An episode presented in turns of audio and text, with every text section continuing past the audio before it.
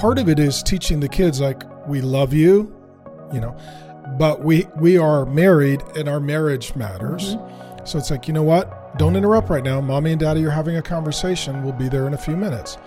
Uh, it is bedtime. We are tucking you in. We need you to stay in bed. Mommy and daddy are going to go snuggle up and watch a movie, or we're going to go play board games, or, you know, we're going to go make the Song of Solomon sing again, whatever we're doing tonight. But it's teaching the kids, oh, I'm not the only person on the earth, and my needs aren't necessarily the most urgent. And mom and dad taking care of each other, being considerate of one another, is something that I need to value and learn.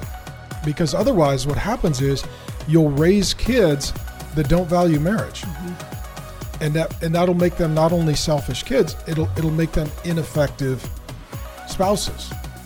Welcome to the Real Marriage Podcast. We're doing uh, Q and A. Mark and Grace here. Here's the uh, tagline, and I'll let you read the question. Okay. What? And we have not prepared an answer, so this is going to be good or bad in just a minute. What does it we it? can relate to it though. man, Because you we need to have five that. kids. You need to tell them that. We have five kids and Oh It's my tiring. gosh! All right. That you know what? After this, I'm going to send in a question for us to answer. All right. Question. Here's the tagline. What does it look like for a husband to approach the subject of quote wanting to have sex without feeling guilty? The guilt part I don't understand. The asking the question I do understand. You, you can so then they give details. You can you can answer. You can uh, you can. my wife is a stay-at-home mom of four kids, three of which are under three. She's exhausted all the time. Yes, I can relate to you that. did it, buddy. Being up all night, handling the kids at home during the day, it's a ton of work. Yes, it is. Hardest job on the planet. What does it look like for me as a husband to approach the subject of wanting to have sex? It's important, obviously, and we don't have sex often, but also I feel guilty bringing it up because I know she doesn't have much left to give. What does that even look like? fix all their problems. well, first of all, I just tell this guy, you may want to research birth control. Just because right now, man, like at this pace, dude, you're going to need to go buy a school bus We don't know how to old take. they are. Well, they got four kids under three. Well, Right? Is that what I said? Four Yeah. kids, three under three three. under three, right. They might have twins or triplets. I don't know. Wow. Yeah, it's a lot. I mean, we So did five every point, two years. I will point out the obvious. At some point, they were having sex. Yes.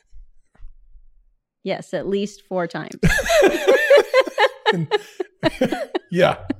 Four Once- very once a year. yeah, effective times. Yeah. So how, Um, how exhausting is it as a mom? it is very exhausting. The It- baby and little years are the most physically exhausting. And what about years. if you're nursing and your Mhm. body and your Yep. hormones and Yep, your energy levels changing, and you're out of shape, even if you're in shape, and it's just it's exhausting. Your whole life is thrown into disarray, but it's beautiful. And we have five kids. children truly are a blessing, but they in these years are exhausting and so much work, and they need everything from you. They can't do anything on their own, and so you're literally taking care of these four littles constantly, Yeah, they're feeding, throwing up, they're bathing, pooping. picking up after. It's like it's like a sprinkler. I Mhm. mean, just fluids flying. It's a lot. So I appreciate his question because he's considering that about her and he's not just pushing for it. He's saying, I know she's tired. I feel guilty. How can I be considerate of that, but also still connect in our marriage? Because he does see it as important, which it is. And I He says think, we don't have sex often. Right. And we don't know what that means. Um, but I think, you know, to actually present it in this way is, I think most wives would be like, well, thank you for even acknowledging that I'm exhausted and there you're even wanting to invest in our relationship in that deepest way. Um, I think that that's really a great way to approach it. So I you know, you can say, I think you're beautiful. I want to be with you. I want to build our marriage in this way, along with all the other ways. Um, I know you're tired. What does this look like to have this discussion about, you know, what's, what's, um, a good amount of time to be able to be intimate in this way, to be able to have sex together, even with our schedules and the kids and all that? Is it, you know, I think one of the things you did for me as well was try and take stuff off my plate in these seasons when it was just constant chaos. And so once in a while you would, you know, we didn't have a lot of money at that time, but once in a while you would hire a house cleaner so that I wouldn't have to, you know, clean everything and at least for a few days it stayed picked up, you would, you know, grab a meal on the way home so that I wasn't have to worry about dinner that night. You would make sure we had a weekly date night. We had grandparents close by, which was super helpful. They would take every other weekend and switch off and free childcare for us. And if So you don't have that too, real quick, not to interrupt. Yeah. Another option is some people that we know they do a co-op. Yep. So like four families come together and they need to be safe and trustworthy, and the Yep. kids need to be in a safe environment. And like, well, we'll get three date nights a month, and then one week a month. You got all the Yeah, four family of kids. yeah, we're gonna Mm-hmm. have ourselves a situation. We're gonna open up a daycare at our house Mm-hmm. for all the kids. But you get three nights a month off. Because for you, uh, date night when the kids were little, or date day, whatever date, whenever it is, Yeah. a date though was huge for you. Yeah. Like, I don't want to cook. I don't want to be home. I want to get dressed up. I want to have an adult conversation. Or just take a drive somewhere. It, I mean, we did simple things Yeah. as well. But yeah, I think just Because you got to still date after yes, you're married. Yes. Asking ways that you can help give her back some of that margin so that she can reinvest that into the marriage. And I think there's all kinds of ways that you can do that depending on what Sometimes too, it's uh, it's simple, not simple, but it's it's architecting things. I always Mm-hmm. think in terms. so part of it is like, have we set up our home efficiently for four kids? Mm-hmm. Yeah.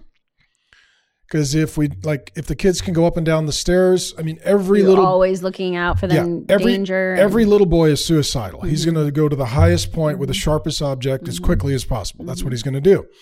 And so if the house isn't set up best for four kids, and mom's like, I'm exhausted, pull back and ask, okay, have we set it up that your whole day is like you're on suicide watch? Mm-hmm. right. um, or did we set up the house right? Do we um, do we have our bedroom set up that it can actually be a retreat for us at night?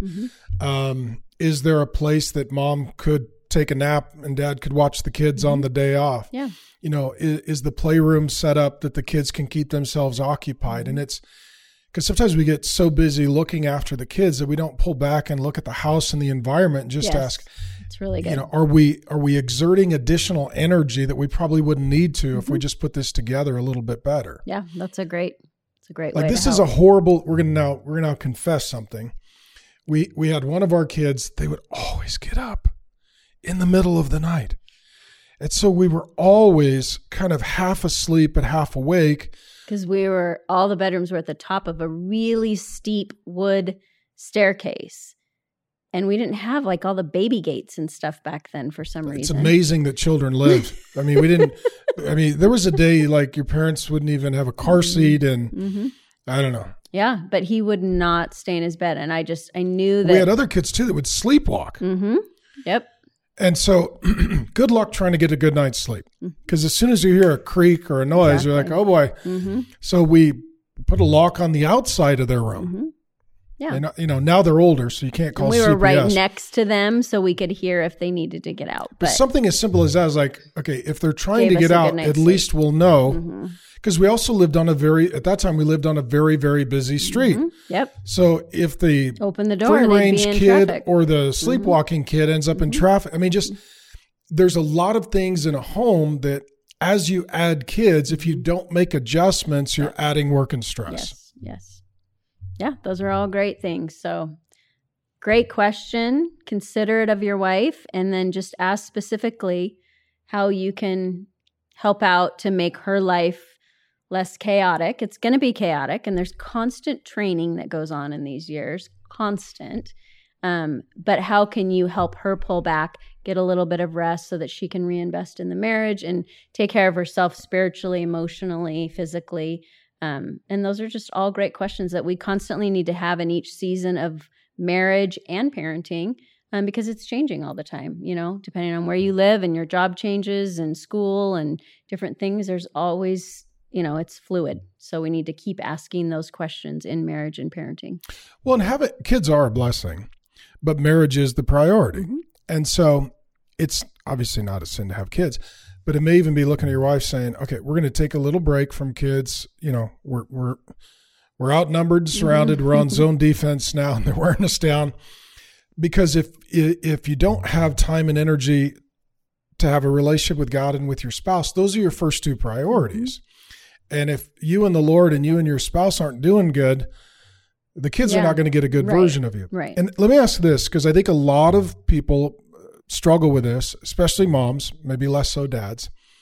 How hard is it to see this as a discipleship opportunity to prepare your kids to one day be married? Yeah, it's really important. Because otherwise, kids are innately selfish because of Yeah. our sin nature from Genesis 3 forward. We've all got a sin nature. Mm-hmm. And a kid shows up and thinks that they are the center of the universe and everyone and everything should orbit around them. And part of it is teaching the kids like we love you, you know, but we we are married and our marriage matters. Mm-hmm. So it's like, you know what? Don't interrupt right now. Mommy and daddy are having a conversation. We'll be there in a few minutes. Mm-hmm. Uh, it is bedtime. We are tucking you in. We need you to stay in bed. Mommy and daddy are going to go snuggle up and watch a movie, or we're going to go play board games, or, you know, we're going to go mm-hmm. make the Song of Solomon sing again, whatever we're doing tonight. But it's teaching the kids, oh, I'm not the only person on the earth, and my needs aren't necessarily the most urgent. And mom and dad taking care of each other, being considerate of one another, is something that I need to value and learn. Because otherwise, what happens is you'll raise kids that don't value marriage. Mhm. And that and that'll make them not only selfish kids, it'll it'll make them ineffective spouses. Well, yeah, and this this is the beginning of teaching them that and also how to be have independent play, how to kind of self-soothe from baby on. And the older kids to help look after the younger Mm-hmm. kids. I mean, they they only have a 4-year-old, so Yeah. But I mean, I can still remember when um, we started, you know, I'd tell the kids, like, I love you. I love your mom. It's now mommy and I, we're going to go on a date. Mm-hmm. Mommy and I are going to go watch a show. You know, you guys need to play. We need to go have a talk and whatever the case was. I'll never forget. I came home one day from work and uh, our youngest daughter uh, would always run and give me a hug and a kiss. And, um, and she'd welcome me. And you, you know, you had five kids and stuff going on. So, you know, I she would beat you to the door. And then I'll never forget, as I explained this to her and she was little, I said, uh, Come here, uh, let me give you a hug and a kiss. And she says, Okay, daddy, right after your beautiful wife. and she realized all of a sudden she knew like mommy should get the first hug and the kiss and then me. And in that moment, I thought, That's really good because she's learning that being a wife is a priority. And someday I want her to be a wife and I mm-hmm. want her to be a priority. Mm-hmm. And so part of sometimes what can feel like neglecting the kids, you're not neglecting the kids, but the goal is how to use those opportunities to disciple the Yeah. kids. it's good. And how good is it for a kid to grow up in an environment where they see that mom and dad are a priority, that they are connected, and that their marriage is safe and secure? Yeah, it makes the kids secure. And they're not going to have the normal worries of, oh my gosh, are mom and dad okay? Because kids feel when mom and dad aren't okay, even if it's not expressed. And so for them to have, you know, security in their parents' marriage and relationship and friendship, they're not going to worry about it. And they're going to be able to grow up more, you know, just less anxiety over that. So the moral of the story is the husband lead the conversation and ask the question, Mhm. what can I do to help you to get some margin, hmm some sleep, some rest, some recovery, so that we could also have a healthy marital intimacy? Yep. Yep. Anything else? Nope. You want to pray for him? Okay. Dear Lord, I pray for this couple and just that in this family. Lord, thank you for the blessings of children that they have. And I just pray that you would give them some wisdom in this area. And thank you that they asked the question. A lot of uh, young families struggle with this.